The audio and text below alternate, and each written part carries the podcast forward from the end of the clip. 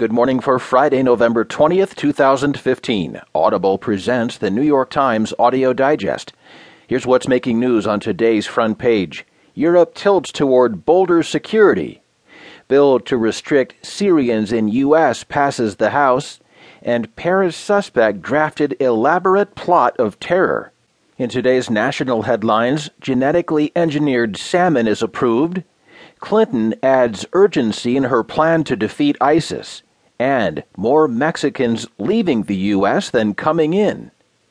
In today's financial headlines, United Health weighs exit from exchanges.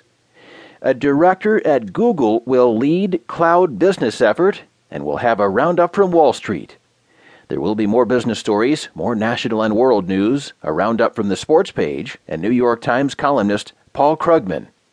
Now, as selected by the editors of the New York Times, here are the stories on today's front page. The top story is written from Paris. Europe tilts toward bolder security. Written by Kimiko de Freytas-Tamura. Shocked by the carnage of the Paris attacks, France and Belgium moved on Thursday to strengthen the hand of their security forces, pushing Europe into a debate over how to balance counterterrorism efforts and civil liberties the French and Belgian governments made it clear that they would put protecting their citizens ahead of other considerations. With time, the United States has moved to ease some elements of the USA Patriot Act.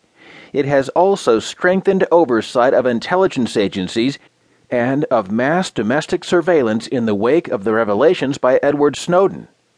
But European nations battered by terrorism are moving in the other direction. Since Friday's attacks on Paris, France has used emergency powers, for example, to round up potential terrorism suspects across the country.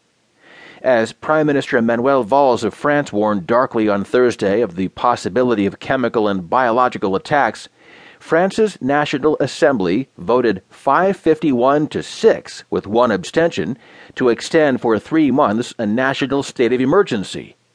In Belgium, Prime Minister Charles Michel said he would rush through legal changes to make it easier to capture, try, and punish suspected terrorists operating there. He also said he would seek constitutional changes to extend the length of time suspects can be held by the police without the filing of charges to 72 hours from 24.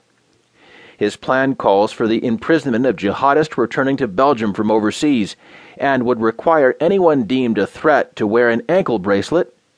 The plan would also ban the anonymous sale of telephone SIM cards that allow terrorists to hide their identities, would remove restrictions on what times of day the police are permitted to conduct raids on terrorism suspects, and would allow the authorities to arrest or expel religious figures who preach hatred.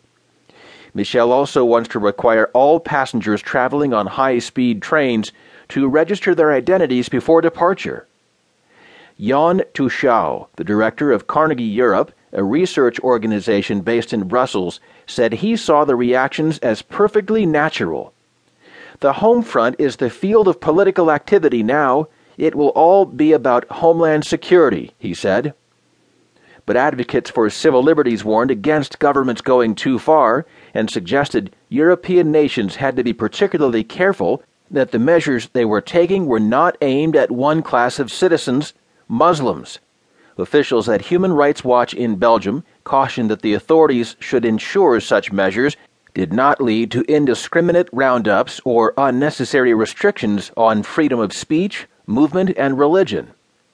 Like every nation, Belgium has a responsibility to protect its people from attacks, but it should not trample basic rights in the process, said Letta Tayler, a senior terrorism and counterterrorism researcher at Human Rights Watch.